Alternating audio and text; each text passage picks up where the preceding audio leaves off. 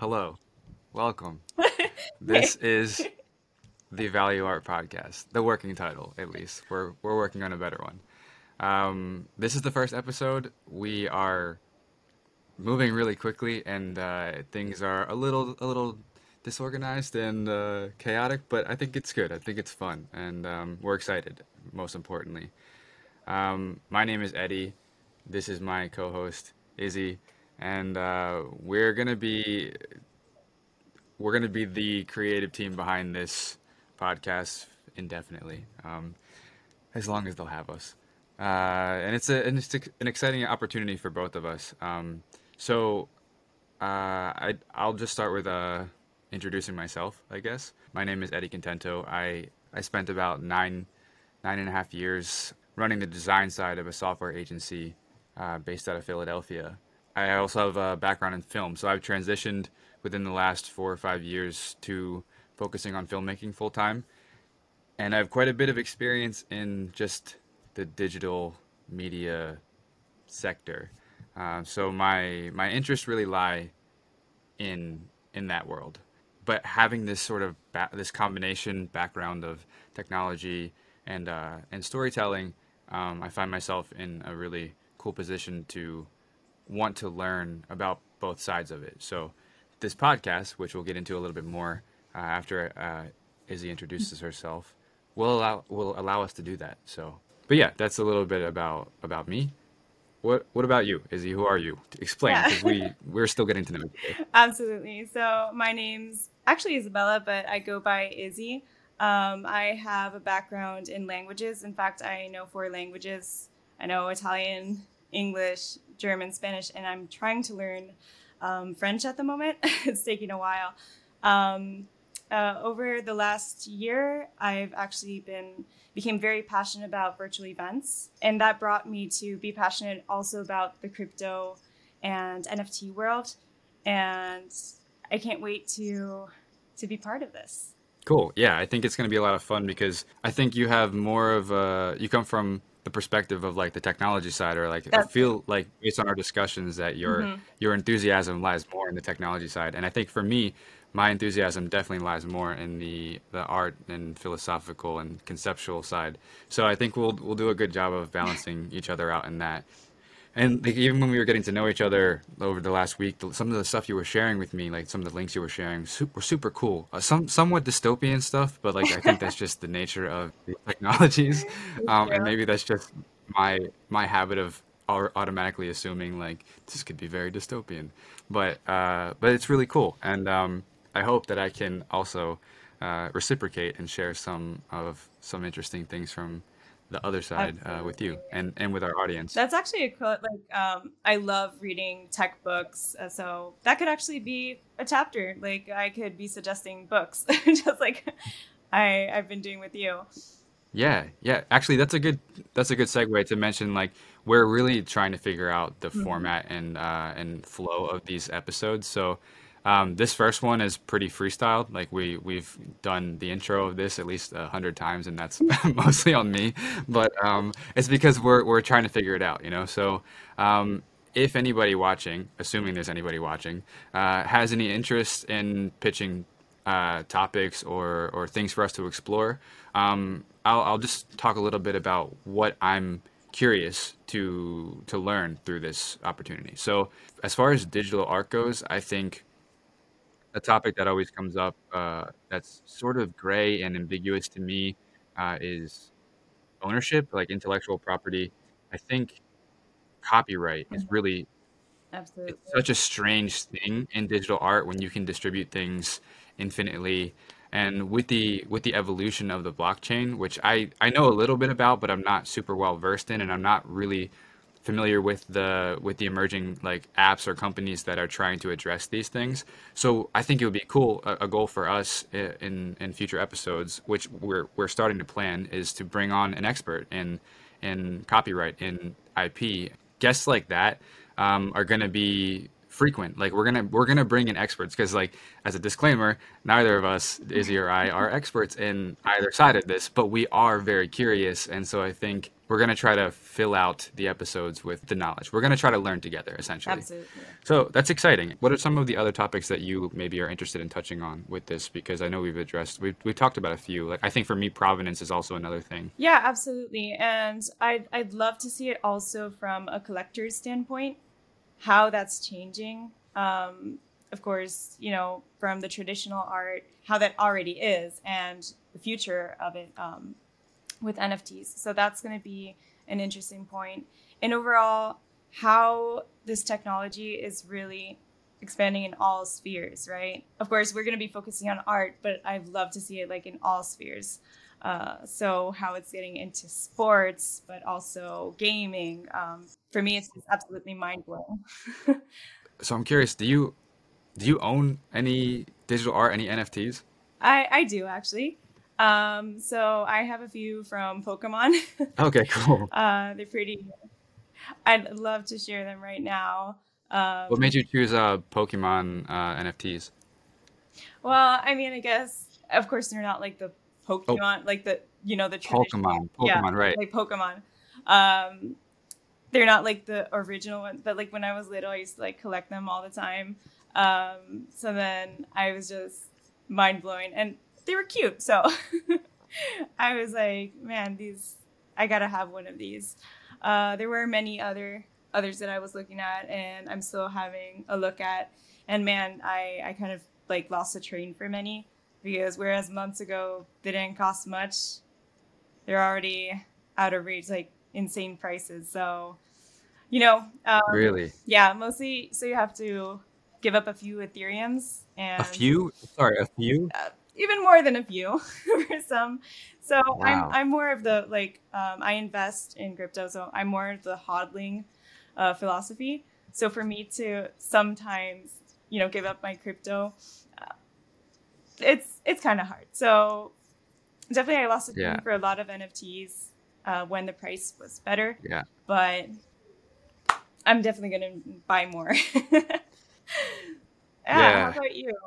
I don't have any NFTs. I do have some crypto, but I purchased for like with the intention of just sitting on it for like years. Like I'm not looking at it. I'm not thinking about it. That's the best. Yeah, because I also don't have the stomach for it. Like it's too much every day to like see. It's so volatile. You know, I don't like feeling. I'm not a day trader. You know, it's not my thing. I can't. And that's why I think you have to see it like in a long-term perspective.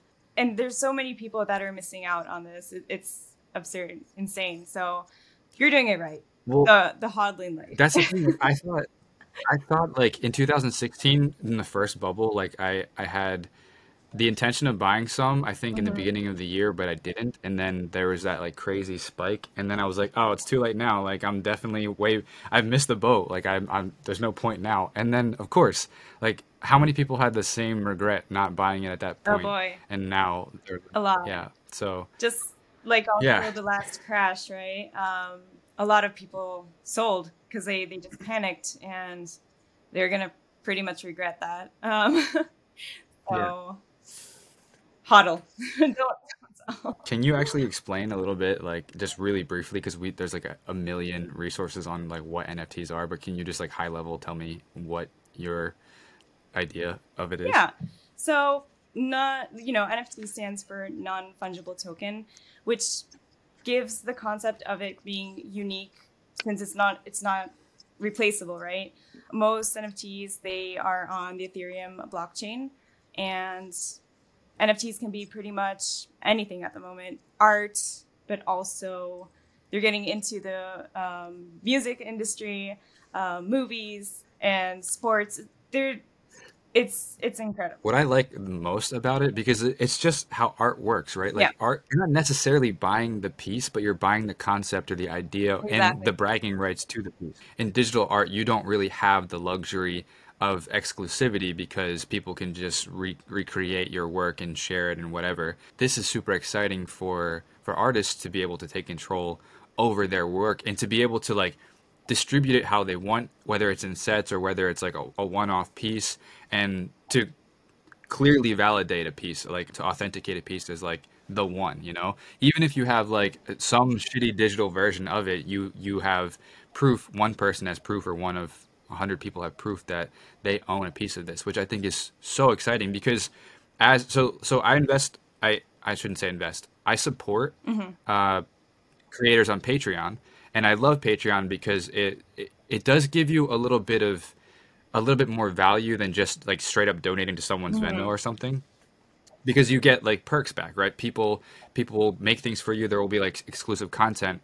But what's nice about NFTs is it's like patronage, but you have the benefit of also owning something unique, you know? So like you're still supporting an artist that you love, but you're getting something out that could return on your investment later on, which is super fucking cool. Absolutely. And I love the fact, I think that it gives so many opportunities, especially to emerging artists, just gives them the chance to really get into the world and earn, because let's just say it, you know, being an artist can be hard to also earn money, unless you get like super famous immediately. Here it really gives you the opportunity to do that. It's weird because like I think that there's this divide in artists that are more traditional or maybe just make physical works. Like I have a couple close friends that do like murals or like canvas work or even like ceramics, right?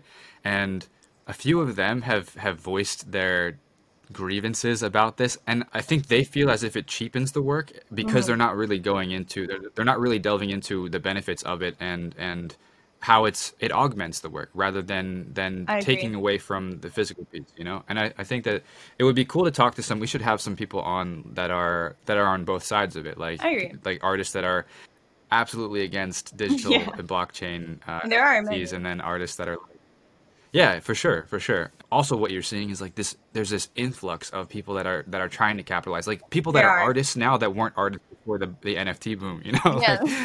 Just like all the altcoins, right? There were a lot that came out all together. Then you know the best projects, they stay strong, they win. That's going to be the same in an NFT world too. Definitely in this period, there's a lot, but you're going to already see, I think, even a year from now that only the serious ones are going to be there. Yeah.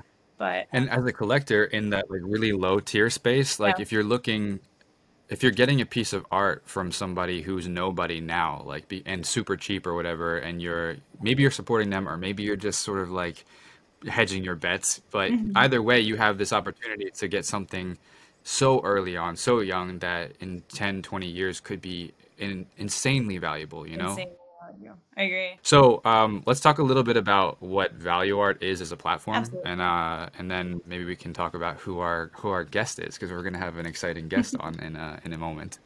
So ValuArt is a platform to mint, sell, buy, and curate NFTs with the focus on curation. I think we're working with artists, with collectors, to take physical works, iconic physical works, like really memorable works, and to digitize them and list them as NFTs on our platform, and to basically elevate and expand the reach and the accessibility of these like insanely iconic pieces of art. So our first drop, I feel like I should have a drum roll sound effect for this. Our first drop is going to be on July 22nd. And the item up for auction is a Banksy, which when they reached out to me and they were like, hey, we're doing this thing and we think you might be interested. And also we're working with some collectors. We have some works that I think are cool. I was like, oh, cool. What is it? And they were like, yeah, first you got to sign an NDA. And I was like, to talk to you about it. And so then I did. And then they told me and I was like, oh, that's wow. Why. So our producer, Giorgio, was like, I just had a physical Banksy in our studio and we used photogrammetry to make a 1-to-1 model of it. And I'm like, you're saying too many insane things to me at once. You need to slow down. He's like, there was like Secret Service with the piece. Like they had guards, you know, it was intense. I had like an hour or something like that to do it. And I'm like, whoa, man. So the reason that this is our first piece is because our co-founder, Vittorio, he's the owner of the piece. We're going to have our co-founder on in a moment to talk about the first drop, to talk about the piece. But right now, let's talk a little bit about it and what its history is. So the piece is known as Spike. It is a physical rock. I think from 2003 or 2004 was when the piece was realized, and it was part of a treasure hunt. Banksy spent some time in the West Bank doing a multitude of different works, mostly focused around like escapism and the conflict and the feeling of getting away, of freedom. And he juxtaposed the imagery of children and like paradise with the surrounding environment, and like putting works right on the wall. Like some of his most iconic pieces are in this region. And before leaving, he hacked off a piece of the wall and wrote a word on the underside of this piece of rock, and then like hid it amongst the environment for somebody to find. And like there was a press release that said like, this is out there. If you find it, you'll get a certification. Mm-hmm. And I think the piece was for the person that found it. I don't actually remember who, like what the chain of ownership mm-hmm. was with this piece of art. Long story short, our co-founder has this piece of art. He has Spike, and he's digitized it with the help of our team, and we're listing it as our first item in our first drop on July 22nd, and it is super exciting. And I have no idea what to expect out of an auction like this, but I think it's really cool. I think it's cool that we're getting these, and there will be way more of these sorts of drops. So more iconic pieces of physical art digitized and minted into NFTs. So I don't really know the full extent of the list of items that they've got planned, but I know that they've told me that they keep getting more and more, I guess iconic is the right word. So that's really cool. Yeah. Iconic, definitely. And yeah. And so this is just the beginning. Like I think the plan for the platform is to partner and collaborate with other notable artists outside of the backlog that we have, and try to build up this network of pieces, at the same time giving lesser known artists a platform to share their work alongside of these like insanely like notable pieces. So I think that's a really great opportunity for artists. I'm probably going to list some of my own stuff when we actually launch. I'm gonna like, maybe I'll make something new, or I'll my next NFT to buy. Yeah. Oh, so sweet. Thank you so much. My first patron. I don't know what the process is like yet. I haven't actually gone through it, but maybe we can make that a topic of conversation in another episode. So I think we're gonna have Vittorio on should be here shortly, the podcast in a moment. Yeah. Hey, there he is. How are you guys? Very good, very good. Very excited to talk to you. Yeah. Excited. Cool. So where are you talking from, Eddie? So I'm in the Netherlands. I'm in Rotterdam specifically. And Rotterdam. Izzy, you are? I'm in Lido in Venice, Italy. So working from here. Ah, Lido di Venezia. Lido di Venezia, oh. Exactly. And where are you? I am in Ibiza. Oh, nice. Nice. That's awesome. So I think we have all the same time. Yeah, perfect. Yeah, good timing. Yeah. You look like in the dark side of the moon. Yeah, I have this. I have a nice little setup here that I'm still figuring it out though. But do you prefer? Do you like it? Should I change it? What do you think? I love it. Nice. Nice. Thank you. Appreciate you. Okay, so welcome to the Valuart podcast, where I'm really excited to talk to you specifically about the first drop, but also just to get to know you, because we've never met before, and I've heard your name mentioned in conversation, obviously with things as they develop. But can you introduce yourself? Explain to us like who you are, your background, and then we'll talk a little bit more about how Valuart came to be. So first, who are you? My name is Vittorio Grigolo, and I am an entrepreneur of feelings. I've been in the world of music since I was a little kid. I was attracted to everything. I was curious. One of the most beautiful things I would suggest to the people that are watching us, watching Valuart, why Valuart is here today is because of curiosity. So always be happy to be surprised. Yeah, that's exactly what, for Izzy and I, like the most exciting part about the podcast is the chance to grow and to foster our curiosity. Absolutely. And like to learn about this space, about digital art, about technology, and how those two things interact. So that spirit is definitely alive in the Valuart brand already, and we're excited to like really grow that.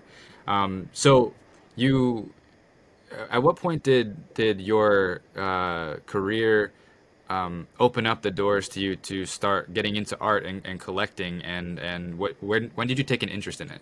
Outside of the music world, I always loved to paint, to make a statue, sculpture. I always used my hand, so I tried really to discover my senses, because what is important, what we are losing, I always learned that since we introduced the computer, the iPhone, and the new smartphone, we were losing something. Mm-hmm. So we were getting something, but we were also losing something. I don't see anymore, I'm friend with everybody, but I don't talk to everybody. 10 years ago, when Facebook came in, I said, I'm your friend in Facebook, but I don't know you. You can have 1 million friends, but friends is something, a word that means a lot. If you say friend, we are friends 20 years ago, it's not like you say friends today. Yeah. You understand what I mean? Yeah. It's my friend. Everybody's your friend. But let's give a value to this word. Yeah. I start to say how I can be more realistic in something that is surreal. How can you bring the energy and the humanity back to the digital? Yeah. I try always to find a meaning and a feeling. So in connection with this new idea, this new world of Valuart and the art, I give you the best example I could to put in relation opera and this new world that we're talking about. So I use one of the greatest aria ever written by Puccini, that is E Lucevan Le Stelle from Tosca. So this aria starts so E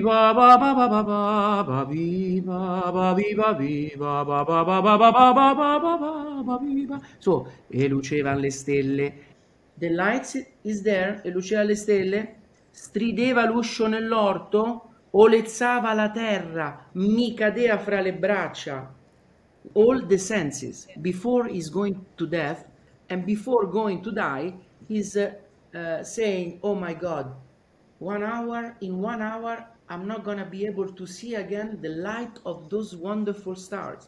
I'm not going to be able to hear the door creaking, screeching, you know, the door of my room. I cannot hear the smell of my love. I cannot hold her in my arms. So he's bringing all the senses. So he's bringing on all the senses that he's going to soon lose. Mm-hmm. So this is what I always put in relation with the smart world. Let's use the smart world, but let's also don't lose all these incredible feelings that are the senses, that of course through the phone we cannot be able to feel. I cannot touch you, Eddie. Yeah. But I can use only, you know, small things. I can see the expression, so I can read the eyes, you know. Yeah, I think that's a really cool thing about what we're discussing with this platform, merging this cold digital world with the pathos of art and of the humans involved. I think that's a really beautiful thing. And I'm curious if what is it like for you now in sharing your work with the world, and what are some of the pain points? What are some of the areas where you're struggling with in sharing your art with the world? Of course, I mean, if you're talking of what we've been living the past 2 years, I mean, it's been very difficult for everybody, because we had a big reset. Let's call it. Yeah. So, you know, I did a beautiful concert from La Scala with the piano and no public in front of me. Usually I was going to La Scala, was full of people, so you're missing all the warm applause, the you hear, yeah, the heart beating and the breath of the people. It's not that when you're singing you don't hear them. You feel the energy, because if we really believe that the world is a wave, I mean, look at us, we are talking and some waves are reproducing my voice far away to you. It's still for me a miracle when I think that we are surrounded by waves, you know. Yeah, I think that what you just described of performing to in a venue where there would be an audience but there isn't one is so symbolic of what it feels like to make things on the internet. You know, it's like it's everybody's there and listening, but you can't feel anybody. You know, so I think what's remarkable is your attitude towards embracing that and trying to bring the humanity back into it versus being cynical and jaded and being like, this sucks, I don't want to be a part of it. Because like you said, you're from the old guard of creators and you don't necessarily need to adapt and you don't need to be a part of that evolution, but you've decided to embrace it and to improve it and bring the old with the new, which I think is really cool.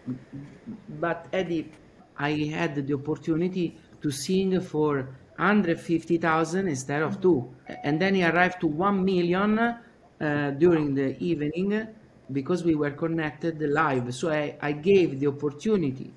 An old guard school guy that is using opera that you only can go on the theater La Scala to see, there was a lot of people interested because maybe they never been to the opera, they wanted to hear it, so it is true that we are closing some doors, but it's also true that we are opening others. Yeah. So this is very important, because at this time, if we think it this way, I give my message, my love, my will arrive to 1,000,000 people through the chain of the internet, and maybe one day not an internet centralized but even decentralized.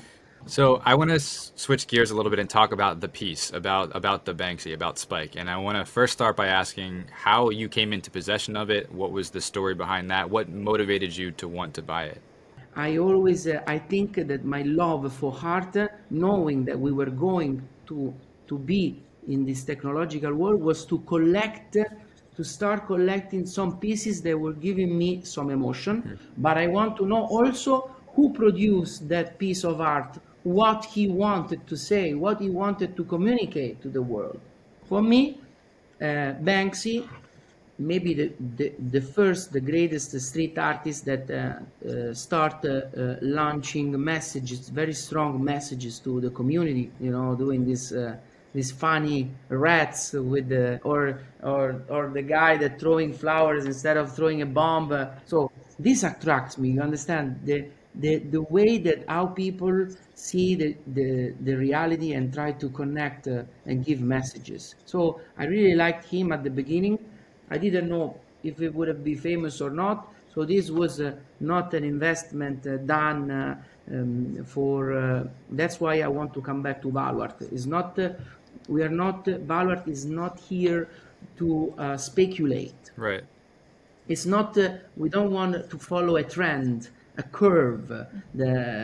It's not. We're not talking about stock market here. Yeah. We're not investing on a piece of art because we wanted to sell it again. We want to keep the value. Of course, we want to invest in something that we know that one day my value, my feelings, and my emotion and my money are there.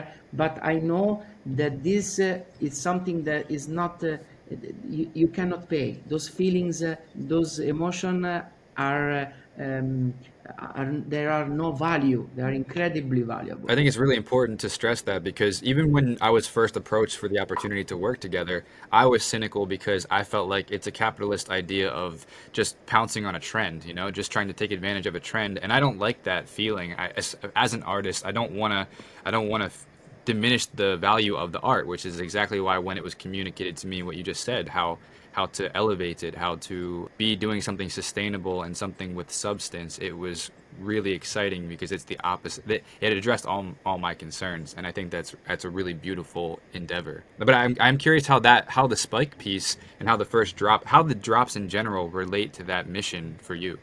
Valuart now, in the future drops, you will see how Valuart is connecting the world, the real world, into the digitalized world, and how big are these drops in terms of history, in terms of value, of feelings, what we are talking today. So it's not only a picture that I do with my phone and I put it on a platform to sell this NFT, okay? To put it into the big big encyclopedia that is the blockchain and sell it. Here we are keeping the value of what is the greatest masterpiece ever, like this stone we're talking. We want to insure with Valuart. So I want to keep again repeating, Valuart is a big insurance policy to keep those feelings and those emotions with the drop. So that's why the drop is taking care of everything. It's like something so special when it's coming out. And I don't know if you know, because the drop also is very sensible. The first drop is something that we thought about, because I don't have a foundation, but we're thinking with Valuart to have a Vittorio Grigolo Foundation in the future to help also musician hearts in other fields, and all the people that really are in need, like Banksy did with the stone at the beginning, with the treasure hunt. We are coming out with a drop, but we didn't want to corrupt the message of the beginning of the treasure hunt. So actually Valuart is giving the 50% of whatever is making on this drop, and you know how much work it is behind.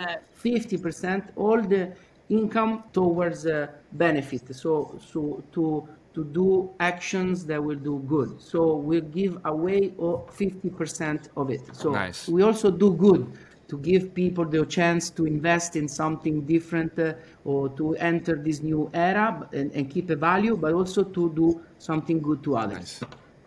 Yeah. And I just want to say, because I know we got to close out, I want to say thank you for taking the initiative and doing this, because it's a super cool concept, and being an entertainer, being a collector, like you get what it feels like to have or to not have ownership over your work and to not be able to share it or make it accessible. And I think what this era of technology is affording us is the ability to give artists more control and to give value back to their art. And I think that's really something special. So thank you. But thank you, Eddie. Thank you, everybody. I hope that we're going to have a future podcast together, so we can talk why. Yeah, you got to come back. After some drops to keep what you said right now. I mean, what is the most beautiful things when you have a piece?